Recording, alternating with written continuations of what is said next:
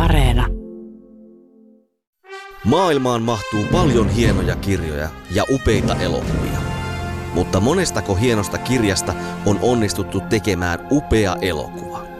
Kirja versus leffa esittelee joka viikko teoksen, jonka leffaversio vetää vertoja alkuperäisteokselle. Yle Puhe. Kirja versus leffa. Toimittajana Jarmo Laitaneva.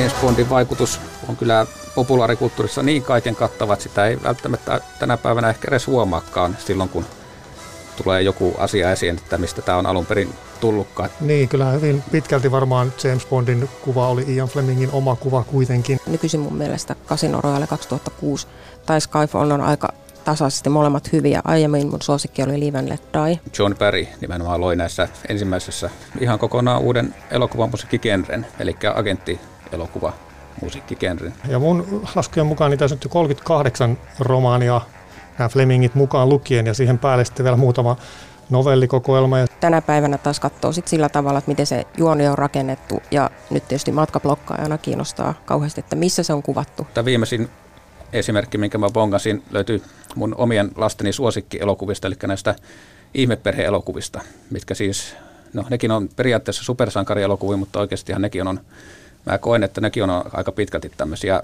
pod-mukailmia sekä estetiikaltaan, mitkä sijoittuu tämmöiselle tyylitellylle 60-luvulle, mutta myöskin tämä musiikkihan on myöskin omaksuttu, se ei ole mitään supersankarimusiikkia, vaan nimenomaan tämmöistä 60-lukulaista agenttimusiikkia. Niissä ehkä nyt varsinkin tässä jälkimmäisessä hänen salaspalvelussa on nähtävissä, että Bond-elokuvat kerkesi siinä vaiheessa tulla ja, ja Fleming ottaa selvästi jo vaikutteita näistä elokuvista ja muokkaa myöskin mm. Bondin hahmoa Sean Connerimaiseksi.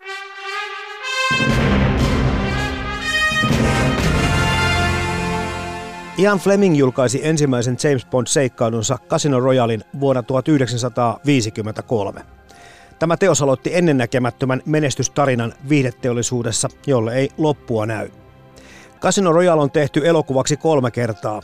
Parhaimpana sovituksena ja ehkä myös parhaimpana Bondina kautta aikojen pidetään Martin Campbellin Casino Royalea vuodelta 2006. Elokuva esitteli Blondin Bondin ja samalla Daniel Craig palautti hahmollaan 007 agentin takaisin juurilleen. Kansani teoksista keskustelevat 007 Travelers Bond-blokkari Mika Hyyrynen sekä James Bond-entusiasti Tuomas Henel. Tämä on Kirja vs. Leffa, ohjelma tarinoiden myös tyylikkään eskapismin ystäville.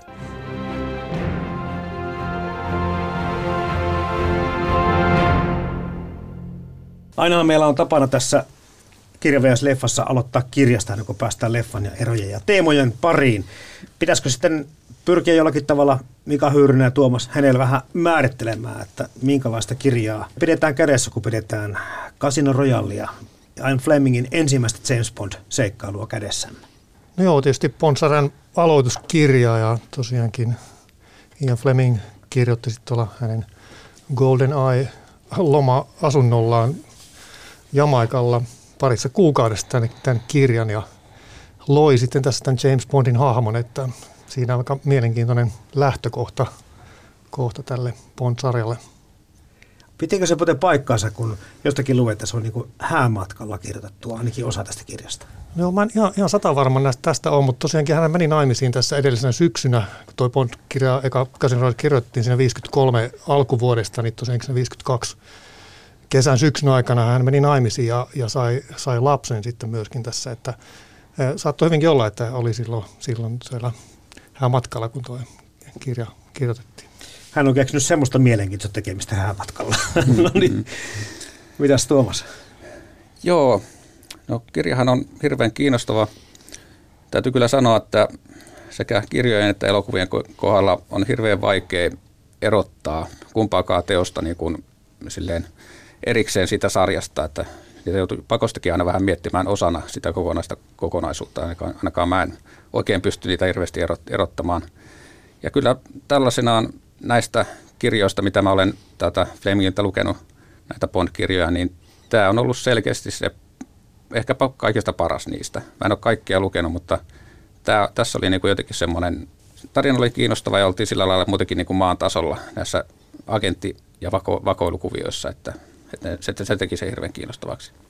Mäkään en lukenut niitä bondeja, siis joitakin kyllä, mutta tätä en ollut aikaisemmin lukenut. Ja, ja ihan vähän oli varauksellinen myöskin tämän suhteen, mutta sitten kyllähän tässä kävi niin kuin yleensä käy hyvän kirjan kohdalla, että kyllä se imasee. Tarina veti tosi hyvin ja, ja tota, mukavalla tavalla tämmöistä dekkaria ja tämmöistä agenttitarinaa sekoittaa. Ja ehkä just nämä kylmän sodan aikaiset jännitteet, mikä tässä kirjassa oli aika hyvin laitettu mukaan.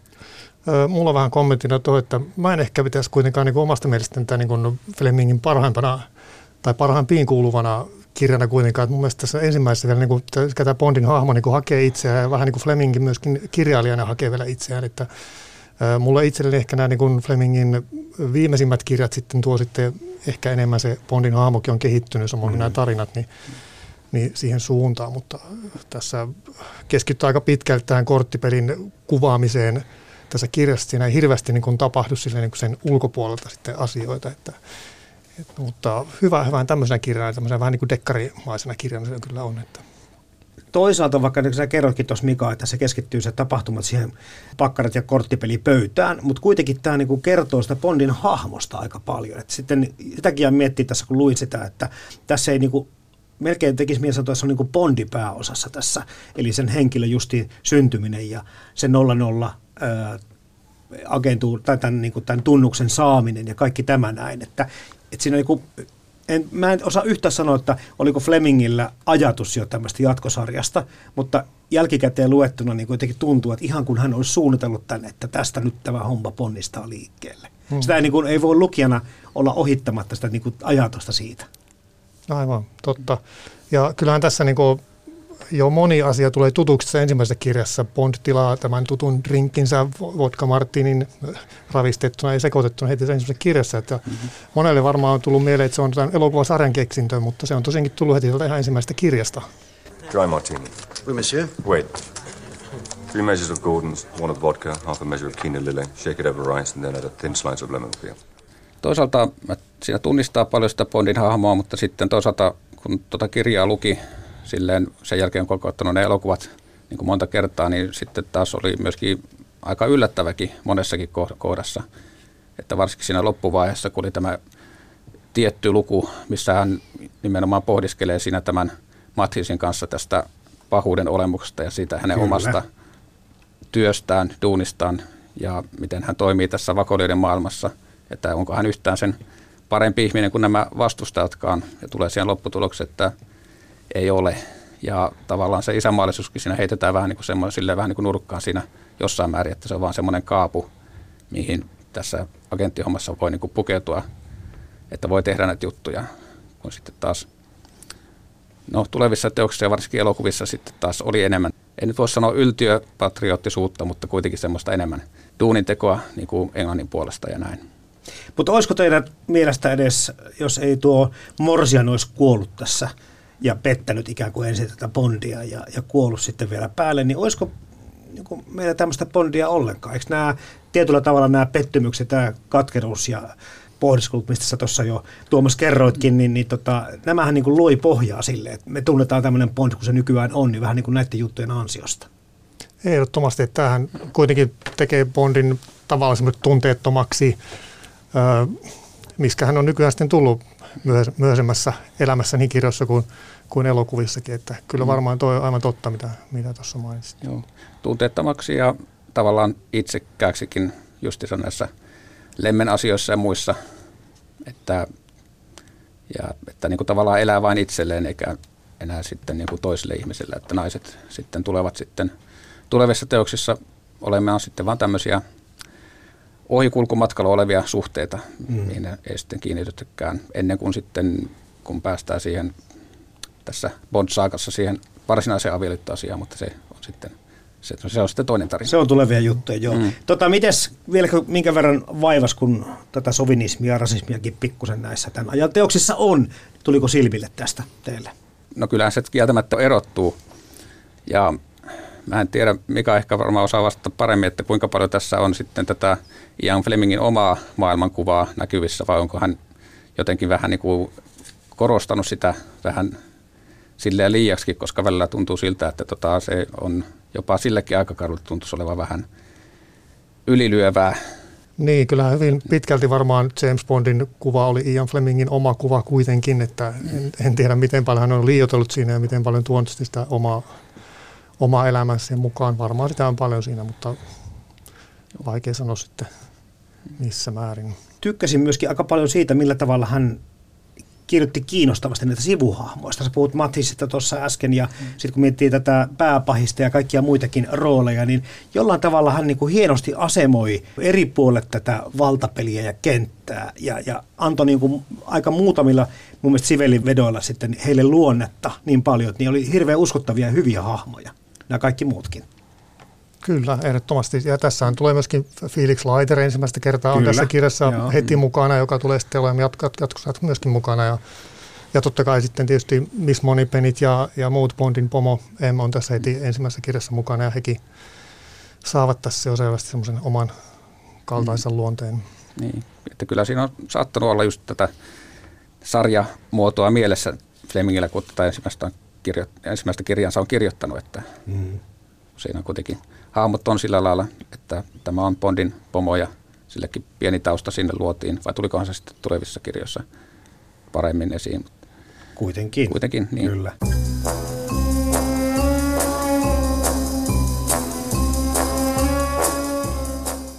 Ja se, mikä tässä ehkä hymyilyttää, vaikka tosiaan sen eka kertaa minäkin luin, niin heti nämä autot, hyvin tärkeässä roolissa tässä näin, kuten tämä uhkapeli, joka sitten jatkuu, tämäkin teema. Tietenkin tässä se on kaikkein eniten ja tämä ruoka. Kyllähän Fleming toisaalta kuvaa kirjassa aika tarkastikin, mitä Bond syö. Ehkä ei tässä vielä ensimmäisessä kirjassa, niin, mutta varsinkin niin kuin myöhemmissä kirjoissa ero on tietysti leffo, että leffossa Bond ei kerkeä syömään missään vaiheessa. Aina kerkee vetää muutaman vodka mutta ei oikein syömään mm. ehdi. Ja toisaalta voisi niin nähdä Flemingin niin kuin eräänlaisena tuotesijoittelun edelläkävijänä jo, että hän kuvaa hyvin tarkastikin jopa, mitä ihmiset syö, mitä, minkä merkkisiä samppoita he käyttää ja kaikkea muuta tämmöistä. Eli siinä mielessä ei varmaan silloin ollut vielä tässä merkityksessä tämä tuotesijoittelu, mitä nykyelokuvissa on. Mutta se on tästä nähtävissä jo, kyllä, tästä selvästi, jo, kyllä. kyllä. Ja itse asiassa mä mietin tätä asiaa myöskin sillä lailla, että tähän, tässä on tavallaan ehkä myöskin luodaan semmoista tietynlaista ideologista vastakkain asetteluakin just tätä kautta, että tässä James Bond sitten edustaa selkeästi tämmöistä länsimaalaista kapitalistista yltäkylläisyyttä syyttä tavoittelevaa individualistia, millä just nämä tämmöiset materialistiset asiat, hyvät ruuvat ja autot ja tämmöistä on erittäin tärkeää, että, että mä veikkaan, että ehkä tässä on ollut jonkinlainen semmoinenkin ajatus sitten ollut taustalla, että nyt tämä on nimenomaan tämä länsimaiden suurin sankari keskellä kylmää sotaa justissa tämä, tämä James Bond tässä. Joo, kyllä siinä vähän niin kuin eroavaisuuksia sitten niiden agenttien välillä saadaan tällä tavalla. Ja kansalaisuuksien ja, mm. ja tiedustelupalveluidenkin välille. No, pompataan seuraavaksi elokuvaan. Kolme versiota peräti on tästä Casino Royalista tehty, mutta sitten tänään keskustellaan tästä Martin Campbellin versiosta, joka kai sitten on kriitikoidenkin mukaan, en ole ihan varma, onko nyt paras, mutta ainakin yksi parhaista James Bond-filmatisoinnista ikinä. 21 elokuvasarjan osa se oli ja silloin vaihtuu myöskin Bondi jälleen kerran. Daniel Craig saatiin pääosaan. Ainakin mulle se oli niin kuin todella, todella kova paukku siihen aikaan, että tota, no toki olin jo No Bond-fanina tietysti tykkää aina jonkun verran kaikesta Bondeista, mutta sitten mä, mä olin kyllä ehtinyt jo vähän pettyä niin viimeisimpiin P.S. Brosnanin elokuviin, jossa nyt oli sitten selkeästi menty mun mielestä ihan, vähän, ihan väärään suuntaan mm-hmm. siinä sekä sekä toimintaelokuvan formaatissa että myöskin Bond-formaatissa. Että tota no niin, et siinä vaiheessa sitten kun tuli tämä Casino Royale, mä, mulla ei ollut hirveän suuria odotuksia sikäli, koska mä ajattelin, että siinä on kuitenkin taas samat, samat käsikirjoittajat. Ne oli nimittäin vaihtuneet tuossa justiinsa kahdessa edellisessä elokuvassa justiinsa uusiin. Mä vähän niin kuin syytin silloin alun perin niistä epäonnistumista ensisijaisesti heitä. Ja niin kuin sillä lailla tämä sama, sama tekijätiimi, mutta sitten kun sitten elokuvan näkijä huomasi, että oho, tämähän onkin toista maata kuin sitten mitä oli odottanut. Se, että kun tämä oli tämmöinen niin sanottu reboot, en tiedä onko sillä olemassa semmoista hyvää suomalaista vastinetta, niin sekin onnistui yllättää mut siinä, että miten paljon ne oli sitten kuitenkin rohkeastikin rikkonut sitä kaavaa. Ei, ei ollut sitä alussa sitä aseenpiippukohtausta. Ja sitten lopussa Bond ei sitten saanutkaan naista sitten sinne makukamarin puolelle. Ja, ja muutenkin tässä, niin kuin, ja, ja Konnakin tosiaan kuoli siinä jo hyvissä ajoin ennen kolmatta näytöstä, niin mä luulen, että se tavallaan, mä, to, mä oikeastaan tykkäsin sitä tunteesta, että vähän niin kuin mun ennakko-odotuksia vähän ravisteltiin siinä, siinä sen elokuvan kohdalla. Joo, kyllä ihan samaa mieltä, että tässähän Bond palauttaa sinne maan pinnalle nyt tämän 007 kuolemansa odottaa leffan jälkeen, jossa oli erinäisiä eri, erikoistehosteita ja näkymättömiä autoja ja, ja muuta. Ja nyt sitten palattiin niin kuin monen vuoden tauon jälkeen tänne perusasioiden pariin, eli Flemingin kirjan pariin. Ja toki suuri muutos oli, että Pierce Brosnan korvattiin sitten Daniel Craigille tässä pääosassa ja se toi tietysti sitten ehkä enemmän uskottavan Bondin nimenomaan, joka sopii tähän Casin Royaleen. Että, ja niin kuin Tuomas mainitsin, niin tämä paljon puuttuu ehkä semmoisia asioita, mitä noissa aiemmissa oli, oli nähty, ja myös se, että tämä alkoi ihan mustavalkoisella kuvauksella tuolta Prahasta, eli hienosti Martin Campbell tuli tähän niin kuin uutena ohjaajana, toki hän oli ohjannut yhden Bondin jo aiemmin, mutta tosiaankin saatiin semmoinen vähän erinäköinen siitä heti aloituksesta ja, ja tosiaankin semmoinen räjähtävä alkukohtaus oli myöskin hyvin väkivaltaisempi, mitä näissä aiemmissa Bond-leffoissa oli nähty ja se kantoi oikeastaan tämän koko elokuvan läpi tämä samanlainen teema. Mm-hmm. Ja Kämpälä joutui nyt toisen kerran jo tässä samanlaiseen tilanteeseen, eli toi uuden Bond-näyttelijän valkokankaalle. Eli hän on tehnyt saman Pierce Brosnanin kanssa vuonna 1995 se Golden Eye-leffassa ja nyt sitten, sitten Daniel Craigin kanssa sitten toistamiseen. Ja molemmilla kerralla hän on onnistunut oikein mainiosti. Mm-hmm.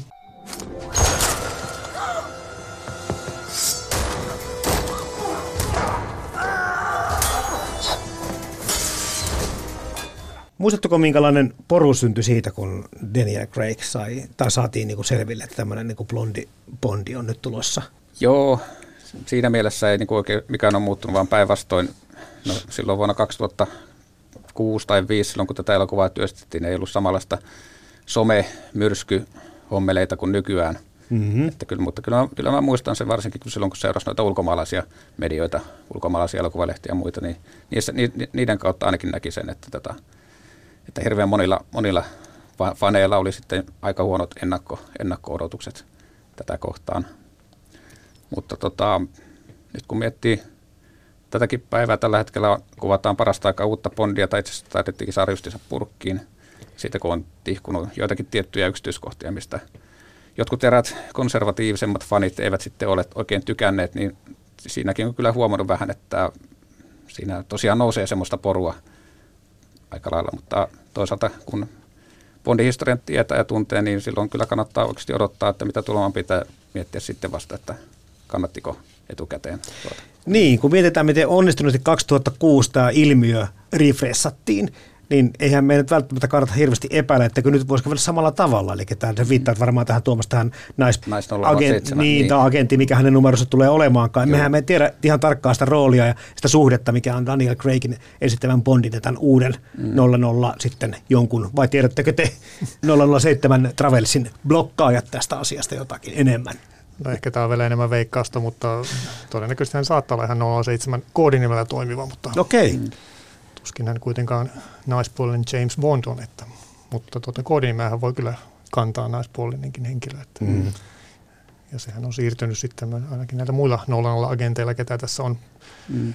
poistunut kartalta, niin se on siirtynyt sitten jollekin seuraavalle Kyllä. henkilölle. Mutta toki, no tässähän kohussa nyt valitettavasti ilmennyt sitten se, että koska kyseessä on nimenomaan mustaihoinen nainen, niin siitä sitten, no siinä on vähän ikävää ennakkoasennetta kyllä siinäkin, siinäkin taustalla. Valitettavasti mä ainakin näin tämän tulkitse Yrkifanien kohdalla kyllä. Mutta tietysti kun ajattelee asiaa tälleen niin sanotusti universumin sisällä, niin kyllähän se on ihan järkeen käyvää, että 2020-luvun 00-agentit, ei ne voi kaikki olla semmoisia keskiikäisiä valkoisia setämiehiä. Että on, on, on ihan selvää, että sellaiset asiamiehet tuolla maailmalla sitten on, edustaa kaikenlaisia diversiteetteja. Joo, me setämiehet voidaan keskustella tästä ilmiöstä, mutta meidän keskuudesta ei tarvitse valita uusia agentteja, se on, se on nyt päätetty. Veikkaanpa, että tämän Casino Royalin 2006-version yksi hienous oli myöskin sitten siinä, että tähän täydelliseen tyyliniekkaan, siloteltuun imagoon, mikä Bondille oli tässä nyt syntynyt, niin tuli sitten semmoisia naarmoja tai säröjä tai, tai patinaa tuohon pintaan. Eli tämä tämmöinen inhimillisyys ja kaikki tämä haavoittuvaisuus ja että saadaan, Bond saa turpaansa ja ei ole voittamaton ja itkee ja rakastuu ja pelkää ja tekee virheitä vähän väliä, mitä ei niin kuin ei ollut 20 vuoteen ainakaan nähty. Ja yhtäkkiä tämä kaikki tulikin meidän syliin. Se pääsi yllättämään minusta niin monella eri tasolla. No, ilman muuta. Ja tämä toi niin semmoisen realistisemman bondin tähän, tähän mukaan. Ja nyt nämä, samoin voisi sanoa, että nämä toimintakohtaukset nyt enemmänkin ne niin tukee tätä tarinaa eikä toisinpäin, niin kuin jossain aiemmassa Kyllä. bondeissa ehkä kääntyi, kääntyi näin päin. Ja, no tämä toki ei ole ihan vaan niin Bond-sarjan ominaisuus, vaan tämän ajan toimintaelokuvissa nykyään käy aika usein niin, että, että se tarina jää vähän heikoksi ja, ja sitten ne toimintakohtauksilla ja muilla pyritään peittämään ehkä sitä vähän heikkoa tarinaa. Mutta tässä elokuvassa sitä ei tosiaankaan käynyt näin, eli, mm. eli nyt se hyvä, tukeva juuri tarina siellä, niin sai hyvin sitten ponttavaa näistä erinomaista tehtyistä toimintakohtauksista. Joo, ja tämän itse asiassa huomaa parhaiten sitten, kun katsoo heti perään sarjan seuraava elokuva, missä sitten taas tämä toiminnallisuus ja se semmoinen levoton semmoinen kerronta niin kuin tavallaan vei sitten sitä tehoa siltä tarinalta. Kyllä. Että tässä Casino Royalessa oli mun laskujen mukaan oikeastaan vain kolme semmoista kunnollista ensiluokkaista toimintakohtausta ja sitten loppu osa elokuvasta oli tosiaan semmoista hyvää, hyvää hyvin tehty, toteutettua draamaa, missä enimmäkseen istuttiin vaan tosiaan kasinopöydän äärellä, mutta hyvin toimi sekin. Ja se on totta, niin kuin aikaisemmin puhuit tästä Bondin hahmosta, että se on tosiaan aika mielenkiintoinen. Tämä ajattelee sitä sillä lailla, että vaikka tässä tämä hahmon perusluonne on edelleenkin semmoinen hirveän ylpeä ja semmoinen itsevarma ja aika korskeakin, niin sitten aika monessakin kohtauksessa tässä elokuvassa tämä nimenomaan kääntyy sitten tätä Bondin hahmoa vastaan, että hän niin kuin epäonnistuu siinä. Mä muistan heti alkuvaiheessakin vaanimiskohtauksessa, kun hän seuraa niitä kahta miestä vuorotellen, mm-hmm. ja hän mm-hmm. kummallakin kerralla hän mokaa. Hän niin kuin paljastaa itsensä, mitä niin kuin ei varmaan jollekin aikaisemmalle Bondille olisi juurikaan tapahtunut. Tai että, koska Kyllä. Bond on silloin ollut semmoinen ammattilainen, mutta tässä hän ei ole mikään täydellinen supermies. It's your. Check. Check.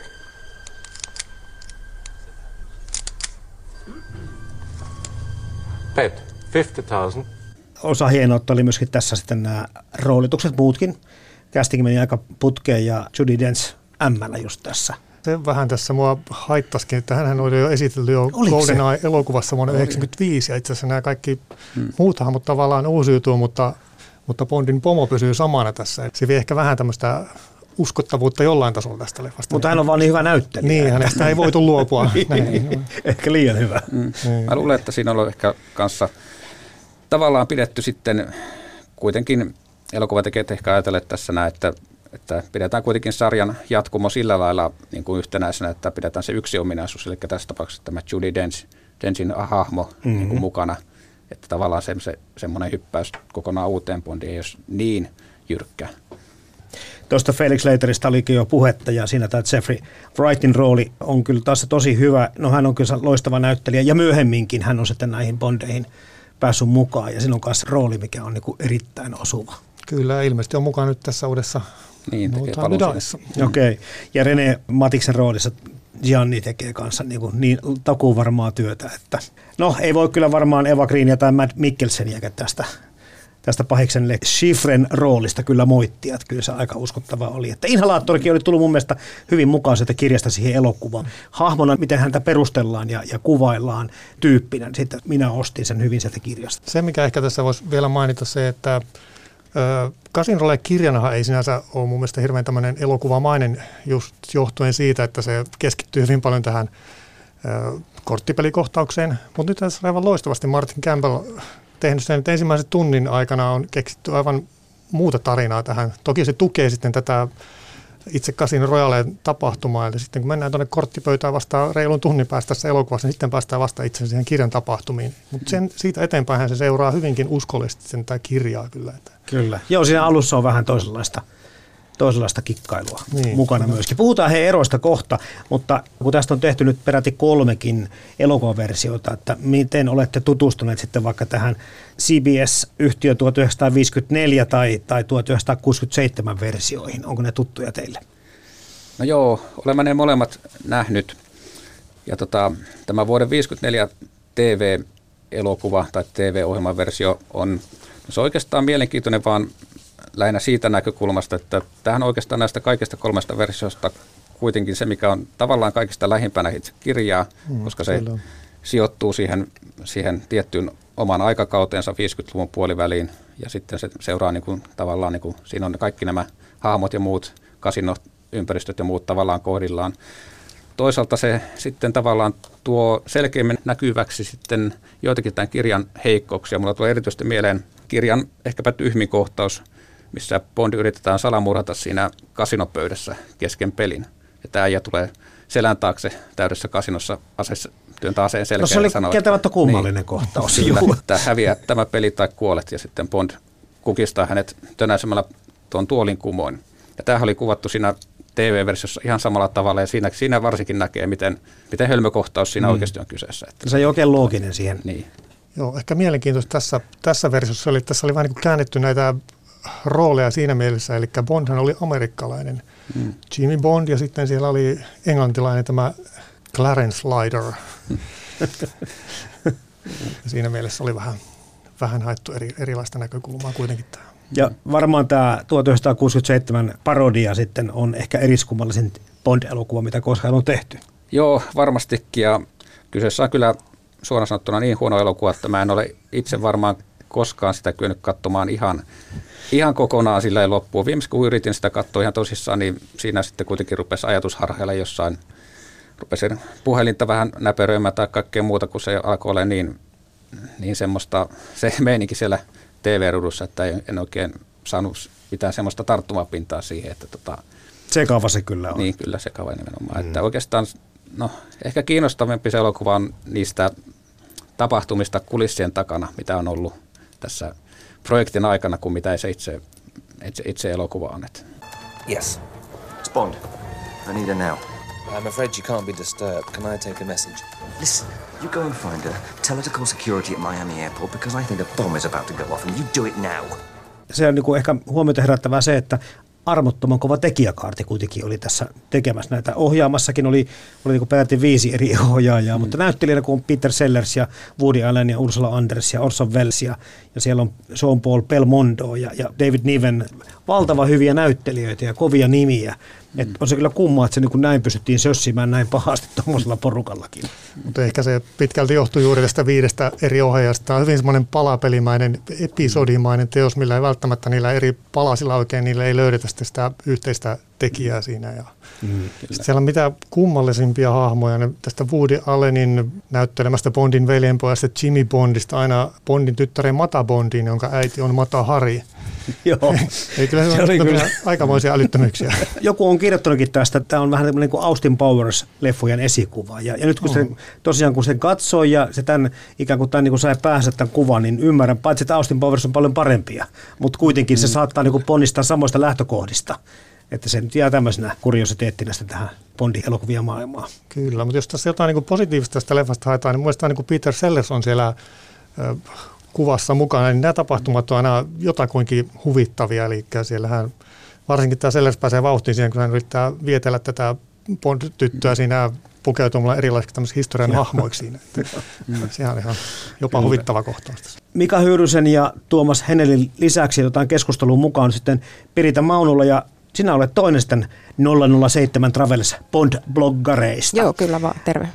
Mikä on sulla suhde James Bondiin? Muistaakseni siinä 12-vuotiaana on alkanut nähdä niitä leffoja. En pysty nyt just sanomaan, että mikä se oli, mutta mä muistan vaan, että se teki vaikutuksen. Siinä on ollut hienot puitteet kaikissa elokuvissa. Kuka oli muuten Bondina, muistatko sen? En muista, mitä ollaan silloin katsottu. okay. Niitä useita silloin jotain on vuokrattu. Mutta hienot puitteet on ollut leffoissa, upeat maisemat ja sitten tietysti makeat autot ja kaiken maailman härpäkkeet ja vimpaamet, että mitkä ehkä semmoista 12-vuotiaasta siinä vaiheessa kiinnosti katsoa. Kuka on sun lapsuuden oikea Bond näyttelijänä? Lapsuuden varmaan, Roger Moore, mutta tota, kyllä mä nyt sanoisin, että Brosnan on se, mistä mä tykkään eniten, semmoinen Bondin näköinen mies. No se lähti sulla sitten Pirita niin kuin leffojen kautta. Leffojen kautta. Mm. Sitten aiheutti sen, että olet jossakin vaiheessa elämäsi alkanut pitää blogia tapahtumapaikoista ja muuta. Kerrotaan kohta vähän siitä lisää, mutta kerro sitten Mika toisena Bond-bloggarina, että milloin tutustuit sinä tähän ilmiöön ensimmäisen kerran? Joo, kyllä se mullakin lähti noiden leffojen kautta, eli olin joku 12-vuotias nuori poika, kun pääsin ensimmäisen kerran Valkkaan kautta katsomaan ensimmäistä Bond-leffaa, ja oli tuo Octopussy vuonna 1983. Ja jotenkin mä jäin heti siihen koukkuun tähän niin kuin kiehtovaan Bondin maailmaan. Ja, ja, no, totta kai elokuvassa oli vauhtia ja upeita kuvauspaikkoja ja, ja totta kai kyllä nuorta poikaa kiinnosti heti tämmöinen salaisen agentin maailma, että se oli siinä mielessä kiehtova. Et sitten nämä kirjat tuli kuvaan sitten, sitten vähän myöhemmin, mutta tosiaankin tuo leffan, leffan kautta se lähti ja VHS-videot, kun tuli tuossa 80-luvun puolivälissä, niin pääsi sitten vähän tutustumaan tähän vanhempaankin vanhempien Bondien maailmaan sitä kautta. Kävikö Tuomas hänelle sulle samalla tavalla? No tarina on lähestulkoon samanlainen, että tota, mäkin kuulun siihen sukupolveen, joka näki ensimmäiset Bondit silloin 80-luvulla näillä vuokra VHS kautta. Televisiosta näitä Bondeja ei esitetty vielä ennen 90-lukua ollenkaan. Joo, ei tällä tulla. Kyllä. Joo. Joo. Ja sattumoisin se ensimmäinen elokuva, mikä mäkin näin joskus suunnilleen 10-vuotiaana, oli, oli myöskin tämä sama, eli Octopusi. Ja tota, se on tavallaan sattuma, nyt kun sitä tarkemmin miettii, niin ei se oikeastaan olekaan välttämättä ihan, ihan se sattuma, että me ollaan Mikan kanssa tässä saman pöydän ääressä, kun me on nähty ensimmäisenä Bondina tämä loistava sisäänheittotuote Octopus, joka on nimenomaan erittäin sopiva lasten ensimmäinen Bond-elokuva, missä on mm. kaikki ainekset just tavallaan valmiina ja kuitenkin sillä lailla erittäin vetävästi ja viihdyttävästi kerrottuna. Nyt kun sanot Tonni, saattaa olla, että se on yksi niin kuin lapsuuden suosikki Bondeja itsellänikin. Mm. This is me in character pissed off because you're losing so fast we won't be here past midnight. Oddly, my character's feelings mirror my own. Bond Kärpänen on teitä, Mika ja Piritta, purasun niin paljon, että olette ruvenneet pitämään blogia 007 Travelers vai onko se W7 Travelers, miten tämä Molemmat lausutaankaan. Käy. Molemmat käy. Mikä tota, kuumeen niin, kuin niin korkeaksi nostatti, että päätitte alkaa blokkaamaan tästä aiheesta? Se oli oikeastaan tuttava piiristä tuli se suositus, että ettekö sitä nyt voisi pitää blogia. Me ollaan kovia Mikan kanssa dokumentoimaan kaikki meidän matkat, että on kuvakirjaa ja on mappia ja muuta. Ja sitten jaettiin ehkä pienelle piirille jossain Facebookissa tai jossain jotain matkakertomusta, niin siitä sitten tuli kaveripiiristä, että miksi te ette saman tien tekisi blogia ja sitten tota, tehtiinkin se saman tien englanniksi pääsääntöisesti, niin nyt siellä on sitten vähän enemmänkin lukijoita. Mutta se idea siitä, että se ensin alkoi matkailusta ennen blogia, mutta se, että te päätitte lähteä tutustumaan näihin Bondin kuvauspaikkoihin, vai mikä se alkuperäinen ajatus oli? Joo, no se oli juuri tämä, että, että kiinnosti nämä kuvauspaikat ja, ja Bond-kirjojen tapahtumapaikat myöskin, eli ei se rajoitu siihen Bond-leffojen kuvauspaikkoihin. Eli ne on vaan haasteellisempia on, löytää ne kirjan kuvauspaikat. Kyllä, näin on. Tai kirjan paikat. Sieltä löytyi tosinkin paljon mielenkiintoisia juttuja, kun katselin noita leffoja. Koettiin, että haluttaisiin käydä katsoa, millä ne ihan oikeassa, oikeassa elämässä näyttää. Minne se suuntautui se ensimmäinen reissu? Se oli tsekkeihin.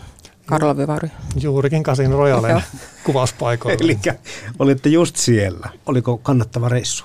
Oli ja se oli se, me oltiin vasta tunnettukin silloin kolme kuukautta. Se oli jotenkin heti selvää, että lähdetään niin Bond-matkalle katsomaan näitä paikkoja. Oli, oli se hieno. Bond voi yhdistää monella eri tavalla Kyllä. näitä ihmisiä. Ja siitä alkoi sitten se reissaaminen ja nyt sitten kun mietitään, että montako reissua on tullut Bondin jalanjäljissä tehtyä, niin... Mitä se, eli tämä ensimmäinen oli 2010. On niitä kymmeniä nyt tullut. On, jos me ollaan käyty vuodessa vaikka 203 kertaa tai sitten yksi joku pitempi ja laajempi, mutta on, on niitä kyllä kertynyt tässä. Saatte kohta kertoa lisää erikoista kokemuksesta, mutta onko sitten Tuomas hänen sun kohdalla käynyt niin, että tämä on sitten pyrkinyt tämä Bondi sulla uniin tai töihin tai harrastuksiin enemmälti? No, tota, mä oon itse tämmöinen yleispätevä elokuvahullu. Tavallaan pidän kyllä ylipäätäänkin niin elokuvista ja elokuvataiteesta ja olen sillä lailla fil- filmifriikki ollut varmaan koko ikäni. Mutta musta tuntuu, että sitä mukaan kun ikää tulee, niin mä oon tavallaan alkanut jo pikkuhiljaa luopua esimerkiksi jostain Star Warsin fanituksesta. Ja ai ai ai, tuo ei kuulosta kovin hyvältä niin. mun korvaa. Just on sanonut siirryttyä omille lapsille mm, tämän niin. fanituksen. Ei, ei mitään, kyllä mä edelleenkin tykkään niistä vanhemmista tuotteista näin. Mutta tota, sanotaan näin, että tämä Bond tuntuu nyt olevan semmoinen, mikä niin kuin edelleenkin on, on jäänyt. Mm. Että siitä siinä, siinä on joku semmoinen tietty rakkaus sit just nimenomaan tätä elokuvasarjaa hahmoa kohtaan, mikä niin kuin... Se kestää aikaa.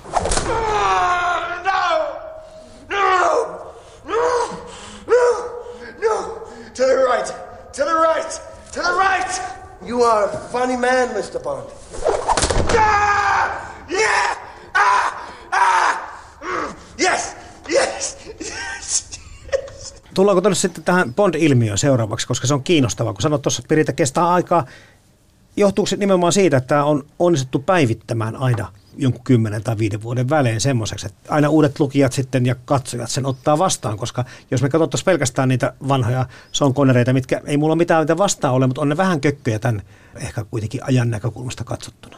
Mm, kyllä varmaan toi pitää paikkansa ja toki varmaan nämä elokuvat on nimenomaan niin kuin mahdollistanut oikeastaan tämän kirjojenkin menestyksen, että niin kuin Flemingin jälkeen on, on kirjoittu paljon myöskin Bond-kirjoja, ehkä vähän tuntemattomampia, mutta siellä on kuitenkin ollut semmoisia kirjailijoita kuin Kings Amis, John Gardner, Raymond Benson, amerikkalainen ensimmäinen, joka kirjoitti myöskin Bond-kirjoja, Sebastian Fawkes, Jeffrey Deaver, William Boyd ja Anthony Horowitz. Eli se on aika montakin. Ja mun laskujen mukaan niitä on nyt 38 romaania nämä Flemingit mukaan lukien ja siihen päälle sitten vielä muutama novellikokoelma ja sitten näistä elokuvakäsikirjoituksista on tehty tämmöisiä, tämmöisiä kirjoja. Eli, eli se kirjamaailmakin on niin kuin saanut pontta tästä elokuvamaailmasta. Tuskin näitä kirjoja olisi kirjoittu ilman, ilman näitä elokuvia.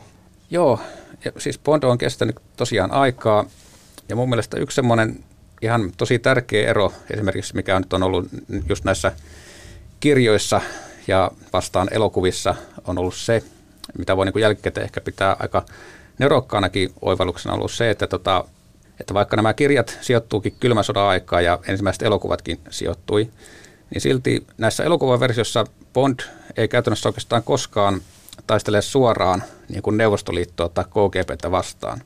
Tämä niin riisuttiin. Kirjoissahan se on aina se agenttijärjestö SMERS tai sitten muut tämmöiset idän asiamiehet, soluttajat ja muut, ketkä on ollut se vastustaja, mutta elokuvissahan se on aina ollut joku tämmöinen yleismaailmallinen rikollisjärjestö Spectre tai sitten tämmöisiä isoja megamiljonäärejä, jotka haluaa tuhota ihmiskunnan, jotta niistä tulisi vieläkin mahtavampia. Niin tota, mä luulen, että tämä on tosiaan tehnyt niistä vähän helpommin lähestyttäviä. Ne ei ole ollut niin hirveän tunkkaisia siinä kylmäsota-asetelmassaan.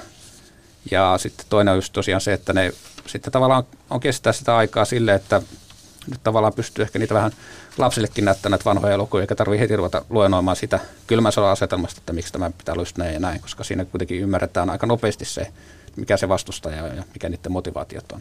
Niin maailmanpolitiikassahan 10 tai 20 vuotta vanha vihollinen voi olla paras ystävä mm. seuraavassa käänteessä. Ja, ja tässä on ehkä niin kuin tekijä ollut, tai tekijät aika niin kuin nerokkaalla tavalla huomioinut tämän asian, että toi osasto on mun mielestä kanssa tyylikkäästi tehty.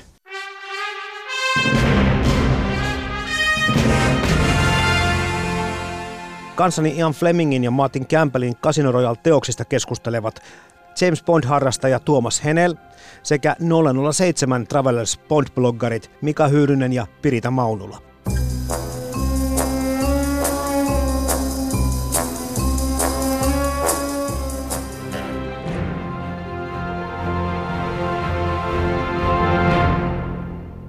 Onhan tämmöisiä agenttiasioita ollut ja salaisen palvelun tyyppien edesottamuksia esitelty muuallakin, mutta mä en tiedä, miksi tämä Bondi tuntui siltä, että tämä, tämä antoi semmoisen myöskin niin kuin pienen mahdollisuuden kurkistaa semmoisen maailmaan, mistä me ei kovin paljon tiedetä.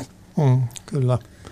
Ja ehkä myös tämä brittiläisyys on semmoinen asia, että näitä Hollywood-leffoja on niin paljon, toki Bonditkin on mennyt hyvin paljon niin kuin sinne suuntaan, mm. eikä edes paljon eroa enää, enää löydy, mutta kuitenkin se jotenkin se brittiläisen salaisen palvelun agentti, niin mun mielestä se on vähän semmoinen kiinnostavampi kuin jos hän olisi joku normaali CIA-agentti, joita nähdään pilvin pimennossa eri leffoissa. Mm. Peritä kerroitkin tuosta niin se toiminta ja tämä maailma, se puhutteli. Mun tämä on ollut pikkusen myöskin poikien maailma. Ja nyt sitten tietenkin sit sinä nuorena tyttönä, kun sitten ihastuit siihen, niin on tietysti kiinnostava kuulla, että mitä kaikkia elementtejä siellä oli, mitkä niin se sua kiinnosti. Silloin oli varmaan suurimmassa osassa ne kaikki härpäkkeet ja muut laitteet, mitkä tietysti kiehto nuoren tytön mieltä, että mitäs nämä on ja niin poispäin. Mutta sitten varmaan teininä ja siitä eteenpäin sitten on varmaan katsonut, että onpa siinä komea Bond tai että se on ehkä lähtenyt tätä kautta ja nyt tänä päivänä taas katsoo sit sillä tavalla, että miten se juoni on rakennettu ja nyt tietysti matkablokkaajana kiinnostaa kauheasti, että missä se on kuvattu. Että tämä on niin kuin sitten se ydin varmaan nyt ja onko se oikeasti siellä kuvattu vai esittääkö se vaan sitä paikkaa. Ja... No onko tullut yllätyksiä kautta pettymyksiä teidän reissuilla? No yllätyksiä tietysti jonkun verran aina, mutta ei nyt varmaan suoranaisia pettymyksiä ole tullut. Että toki on tutkittu niin kuin etukäteen jo paljon niitä, missä leffa, hän oikeasti on kuvattu katsomalla paljon näitä leffojen kommenttiraitoja ja muita tämmöisiä. Että, tai kollegoilta kuultu maailmalta. Mm, mm. Kyllä. Mutta Onko se olemassa tuo yhteisö sitten minkälainen, jos puhutaan siitä? On hyvinkin tiivis ja innostunut. Ja ympäri maailmaa? Ympäri maailman, mm. on. Miten se yhteydenpito tapahtuu? Sosiaalisessa mediassa ja sitten olemme tavattukin vaikka Sveitsissä tai Tukholmassa tai näin erilaisten Bond-tapahtumien ympärillä. Nähtiin muun muassa George Sveitsissä. Aha. Okei. Ja Tukholmassa Yhden nähty. leffan Bondi. Mm. Niin kyllä joo. Kyllä. Ja ollaan nähty Bond-tyttöjä, nähty Lontoossa ja Tukholmassa ja kyllä me tavattiin sitten Robert Davikin itse asiassa. Tukholmassa taisi olla tämä. Mm. Mikä on erikoisin paikka, missä olette Bondin tiimoilta vierailleet? Varmaan se eräs moottoritien ramppi siellä. No joo, tästä on muutaman kerran keskustelu oli Octopus-leffasta. Nimenomaan oli tämmöinen Saksassa Berliinin lähellä Bond joutuu poliisien takaa ajamaksi siinä ja, ja haluttiin sitten löytää tämä, tämä ramppi sitten sieltä läheltä ja taksikuskille sitten sanottiin, että me haluttaisiin pysähtyä tässä, tässä rampilla, niin hän varmaan, varmaan luulisin, että me ollaan ryöstämässä häntä tai jotain muuta, että vähän tämmöinen erikoinen pysäytyspyyntö tuli, mutta... Onneksi oli materiaalia näyttää sitten, että kyllä, minkä takia. Kyllä. Ja onnistu. Onnistu. Kyllä, onnistu. kyllä. Ja tunnisette paikan, että Joo. tästä ollaan menty ja ajettu. Ja... Kyllä. Joo. Kyllä me se veneen varastokin sitten löydettiin sieltä. Joo, sieltä toisesta Älä kieltäydy kahdesti leffassa sitten tuolla Ville France Surmerissä. Siinä, missä tämä Fatima Blas sitten kokee kuolemansa sitten niin se löydettiin sitten myöskin muutaman. Joo, vähän harhailtiin. Kyllä, siinä. muutaman niin tunnin seikkailemisen jälkeen, mutta minuutteja ainakin meni ennen kuin, ennen kuin paikallistiin tämä paikka.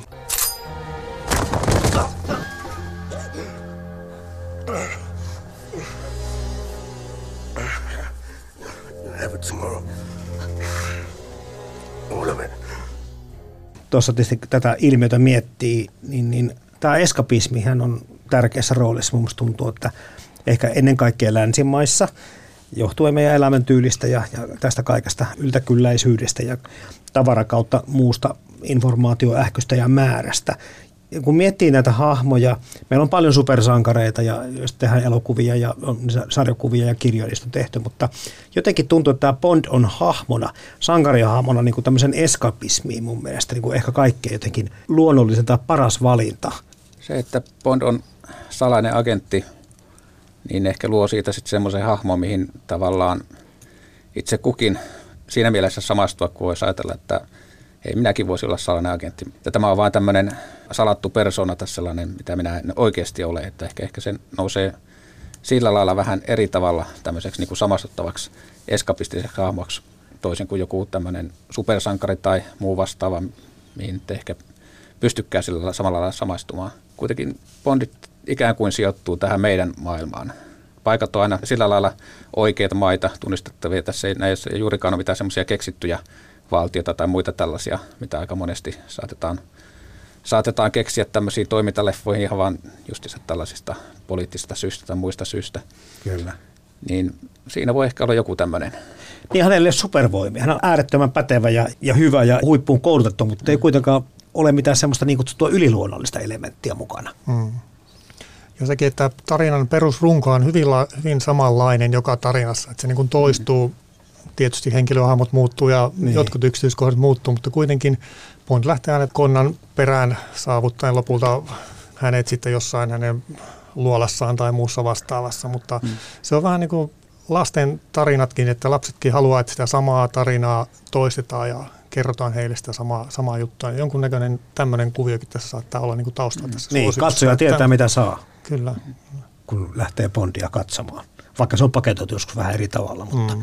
itse tuote on samanlainen. Mutta musiikista ei ole puhuttu vielä ollenkaan, ja se on nyt ehkä pakko ottaa tähän, koska tämä, onko tämä nyt alun perin tämä Monty Normanin tämä sävellys, joka on Bond-tunnari, jonka on sitten John Barry-niminen herra sovittanut isommalle orkesterille, niin kyllä kai se on yksi maailman tunnetuimpia sävellyksiä, kun miettii. Kun se pärähtää soimaan, niin sä oot heti siinä maailmassa. Ja kaikki mm. tietää kyllä, mikä se on ja mistä se on. Joo, siis ei pelkästään tämä Bond-tunnari, vaan ylipäätään se alkuperäinen äänimaailma tai musiikkimaailma, mikä John Barry nimenomaan loi näissä ensimmäisessä. Hän on säveltänytkin lähes tulkoon kaikki, tai ainakin vanhemmat elokuvat niin voi kyllä sanoa, että hän loi niin kuin ihan kokonaan uuden elokuvan musiikkigenren, eli agenttielokuva musiikkigenren. Ja on muuten matkittu on, kyllä. erittäin paljon tätä Bondia. On matkittu ja on otettu vaikutteita ihan, ihan silleen selkeästikin, että tota, tänäkin päivänä itse asiassa mä luulen, että viimeisin esimerkki, minkä mä bongasin, löytyy mun omien lasteni suosikkielokuvista, eli näistä ihmeperheelokuvista, mitkä siis no nekin on periaatteessa supersankarielokuvia, mutta oikeastihan nekin on, mä koen, että nekin on aika pitkälti tämmöisiä pod-mukailmia sekä estetiikaltaan, mitkä sijoittuu tämmöiselle tyylitellylle 60-luvulle, mutta myöskin tämä musiikkihan on myöskin omaksuttu, se ei ole mitään supersankarimusiikkia, vaan nimenomaan tämmöistä 60-lukulaista agenttimusiikkia. Ja mä itse asiassa väitän, että sieltä löytyy tiettyjä teemoja, mitä mä ainakin tunnistanut esimerkiksi elokuvista hänen majesteettisessa salaisessa palveluksessa saattaa löytyä joku pieni soundin kulkupoikana tai vastaava. Siinä sen ainakin näkee se musiikin vaikutuksen ja muun tämmöisen Bond-estetiikan vaikutuksen.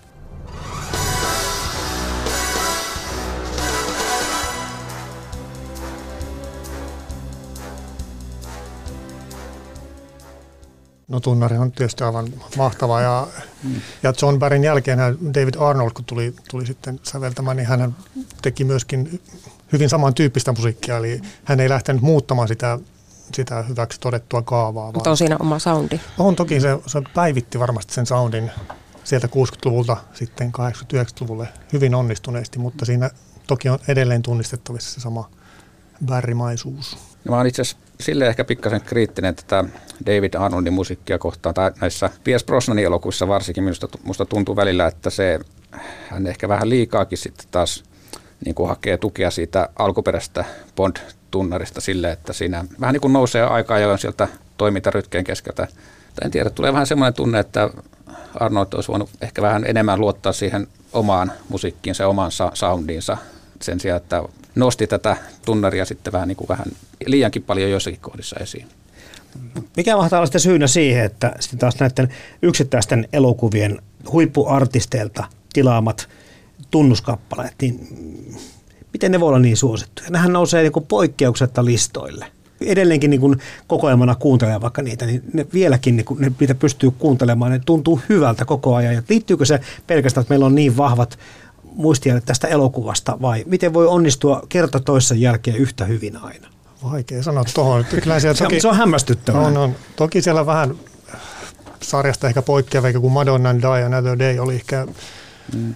vähän erilaisempi kuin nämä aiemmin totutut tunnusteemabiisit, mutta hyvin monihan on kuitenkin, siellä on sitä Bärin tai Arnoldin maailmaa selvästi nähtävissä myös näissä tunnuskappaleissa. Että. Tosi mä tota, vähän aikaa hiljattain luin yhtä kirjaa justiinsa James Bond musiikista, niin siihen tota, tuli ilmi semmoinen sinänsä mielenkiintoinen seikka, että ensimmäisenä vuosina, kun näitä tunnuslauluja tehtiin ja sävellettiin, niin ne olivat nimenomaan näiden elokuvien säveltäjien tekemiä teoksia, että ne pystyttiin niin kuin tavallaan hyvin sisällyttämään myöskin siihen itse elokuvan soundimaailmaan ja muuhun. Mutta sitten tota, jossakin vaiheessa sitten, kun näitä yrityskauppoja sun muita on tässä tehty myös Bondin tuotantoyhtiöiden kohdalla, niin sitten ilmeisestikin, no siinä, olikohan siinä vaiheessa, kun nämä tuotanto siirtyi Sonille, niin sitten tavallaan se, kun se oma musiikkiosasto otti tavallaan niin kuin kopin tästä näin ja sitten tavallaan tämä meni enemmän sitten semmoiseksi artistikilpailuksi, että yritettiin vaan niin löytää semmoinen hyvä, hyvä artisti ja, sillä, ja sitä kautta niin lähdettiin sitä. Mutta se on onnistunut se taktiikka myöskin. Joo, no enimmäkseen se on onnistunut kyllä. niin ei, ei, ei, ei tietenkään niin. täydellisesti voi mennä aina. Mutta. One million. All in. Call or in. Gentlemen, shoot down please. Two pair, aces and sevens. Queen plays. Wins. Tuleeko teille nyt tästä Casino Royale-elokuvan ja kirjan niin välisistä eroista jotain muuta mieleen? Kyllähän siinä tietysti puuttuu näitä tunnettuja hahmoja, kuten keksien ero Q ei nähdä ollenkaan mm-hmm. Casino Royalessa, eikä Miss Moneypenya myöskään. Eli sitten aika rohkeasti jätettiin pois tämmöisiä elementtejä. Samoin itse asiassa tämä Bond-teemabiisihän soi vasta aivan Casin Royalen lopussa. Eli siinäkin mm. käytti aika rohkeaa ratkaisua, että siinä kuunnellaan ihan muuta Niin musiikkia. taitaa muuten olla, kyllä. Mm. Joo, joo. Ja tietenkin sitä omaa käsikirjoitustahan oli tässä, mistä tuossa Mika kerroitkin jo elokuvassa alkupuolella aika paljon, niin sitä loppupuoli mukailee sitten mukailee kirjaa vähän tarkemmin. Kyllä, ja sitten tietysti kuvauspaikat, niin tämä kirjahan sijoittuu hyvin pelkästään oikeastaan tähän ranskalaiseen pikkukaupunkiin. Kyllä.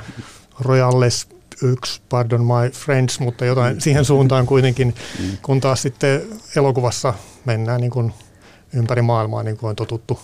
Mm. totuttu ja tosinkin tämä Casin Royaleksi sijoittuu tuonne Montenegroon.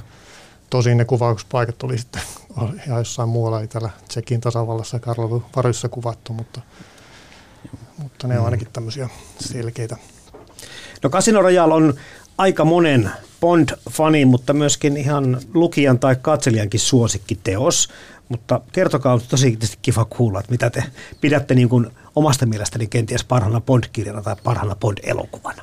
Kyllä mä joudun edelleenkin kallistumaan tämän Casino Royalen puoleen, mutta toisaalta ehkä, ehkä siksi tämä en, en ole tosiaan vielä, vielä niitä kaikkia kirjoja päässyt, päässyt lukemaan ihan, ihan loppuun asti. Mulla on ollut semmoinen, no se on projekti ollut jo pari, pari vuotinen, että mä yrittäisin jossain vaiheessa saada ne kaikki, kaikki kuitenkin luettua, kuuluu, kuuluu vähän niin kuin asiaankin, mutta, mutta tota no, niin näistä tämä ensimmäinen kirja Casino Royale jäi, jäi niin kuin kaikkein parhaiten mieleen. Fleming kirjoitti itse 12 näistä romaaneista ja sitten tämä novellikokoelmia. Ja sitten nämä loput tästä vajasta 40 on näiden muiden kirjailijoiden tekemiä. Joo, kyllä. Joo.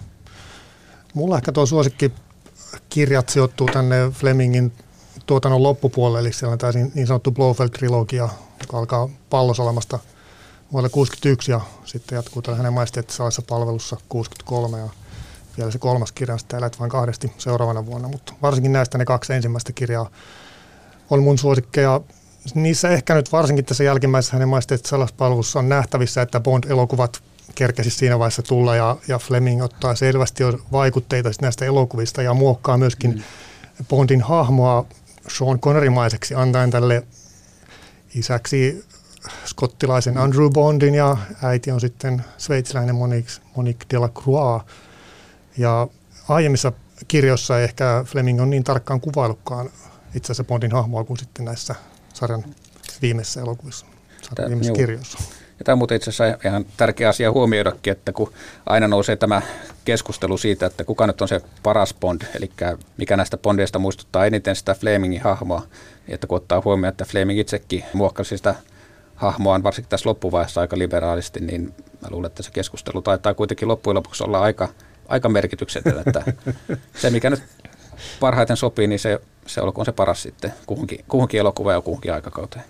Ja mä luulen kanssa, että mun mielestä tällä hetkellä kuitenkin on muuttanut mun mielipidettä, sanotaan vuoden sisällä, että nykyisin mun mielestä Casino Royale 2006 tai Skyfall on aika tasaisesti molemmat hyviä. Aiemmin mun suosikki oli Live and Let Die, mutta vuoden sisällä on ilmeisesti jotain tapahtunut, kun mä oon vaihtanut tonne. Hei, sitä saa vaihtaa. Five and seven of spades.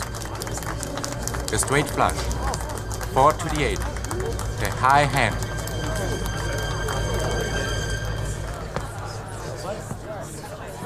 Monsieur Bond wins. Mitäs mieltä olette siitä, että tässä on kuitenkin kuvauksen kohteena ihan niin kuin olemassa oleva tiedustelupalvelu sieltä isosta Britanniasta. Minkälaista kuvaa tämä niin kuin luo heistä? Mitä, mitä tämä niin kuin tekee tämmöinen imago Iso-Britannian tai Englannin tiedustelupalvelulle? Mun mielestä tällä loistava tämmöinen julkisuustemppu käyttää niin kuin niin kuin esimerkiksi just tätä kuningatar Elisabetia tässä Lontoon no puffaamisessa, tai sitten siis koko tämä Mi6 M6 päämaja on ihan oikea rakennus, joka siellä Lontoossa on, mm. ja, ja sitten kerrotaan ihan avoimesti nyt sitten, että toisin kuin ehkä joskus 60-70-luvulla ei olisi voitu tämmöistä vielä kuvitellakaan. Ja kyllähän tota, tietysti tämäkin salaisen palvelun kuvaus on silleen muuttuu aina välillä niin kuin aikojen saatossa. Mä luulen, että nyt, nyt nimenomaan näissä uusimmissa elokuvissa, näissä Kreikin elokuvissa, tämä organisaatio on ollut, tullut ihan selkeämmin niin kuin mukaan tähän narratiiviin. Se on ollut mukana näissä ju, juonen ihan eri tavalla. Tai se, se viimeisimmässä elokuvassahan se justiinsa perustuukin tämä koko asetelma siihen, että mihin tämmöistä enää tarvitaan tänä päivänä tällaista MI600 organisaatiota. Aikaisemminhan silloin vielä, kun oli semmoinen tasainen kiva kylmän sodan aika, niin silloinhan se oli vaan olemassa. Siellä oli semmoinen M-toimisto, mistä Bond sai tehtävänsä ja morjes ja sitten, men, sitten mentiin. Ei sitä sen, sen kummemmin niin kuin Niin, perusteltu. Miettikää vaikka Mission Impossible saagaa. Ei varmasti olisi meillä sitä ilman Bondia, mutta varmaan niin Bondille on aika moni muukin ilmiö tänä päivänä velkaa. Toki kaikki Jason Bourne-leffat. Ja, no totta, ja Jason Bourne, joo, mm. jotka on aika hienoja myös, myöskin elokuvia ja ihan hyvä sarja. Mm. Siis mun mielestä James Bondin vaikutus on kyllä populaarikulttuurissa niin kaiken kattava, että sitä ei välttämättä tänä päivänä ehkä edes huomaakaan silloin, kun tulee joku asia esiin, että mistä tämä on alun perin tullutkaan. Että tota, jos nyt taas otetaan esimerkkiä täältä lasten elokuvien puolelta, niin tota, toinen mun lasten suosikki elokuvasarja on tämä Itse ilkimyssarja. Kyllä. Mitkä on siis lasten leffoja, joiden pääosassa on James Bond-elokuvien konna. Ja sehän tota, on, niin kuin perustuu just tälle agenttiseikkailuasetelmalle, missä on kaikki härpäkkeet ja muut vastaavat. Mutta sitä voi ehkä tänä päivänä vähän niin kuin hetken aikaa ruveta pohtimaan, että ai niin, tämähän muuten viittaa si- siihen. Bond-elokuvien asetelma on tosiaan se on niin kuin ihan oma lajityyppinsä jo, että mistä voi niin kuin hakea niitä vaikutteita. Mutta joo, tosiaankin. Mutta, ja kyllä totta kai aikuisten elokuvien puolella Mission Impossible, sehän alun perinkin perustui 60-lukulaisen TV-sarjaan, joka ilmeisesti sekin sai alkunsa sitten Bondien innottamana, tai näin musta ainakin tuntuu, että tavallaan kaikki liittyy kaikkeen sitten.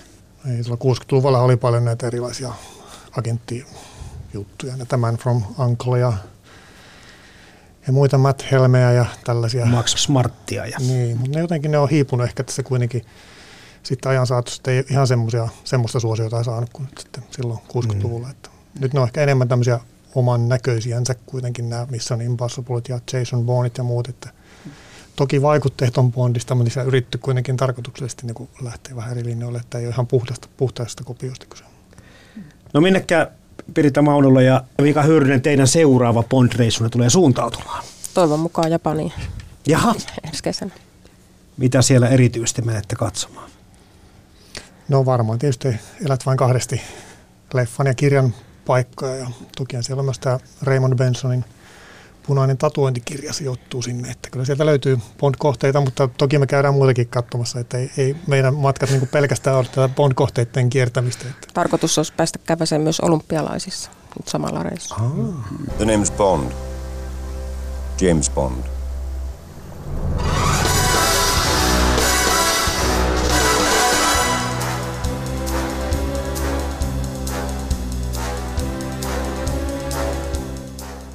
Maailmaan mahtuu paljon hienoja kirjoja ja upeita elokuvia. Mutta monestako hienosta kirjasta on onnistuttu tekemään upea elokuva? Kirja versus leffa esittelee joka viikko teoksen, jonka leffaversio vetää vertoja alkuperäisteokselle. Yle Puhe. Kirja versus leffa. Toimittajana Jarmo Laitaneva.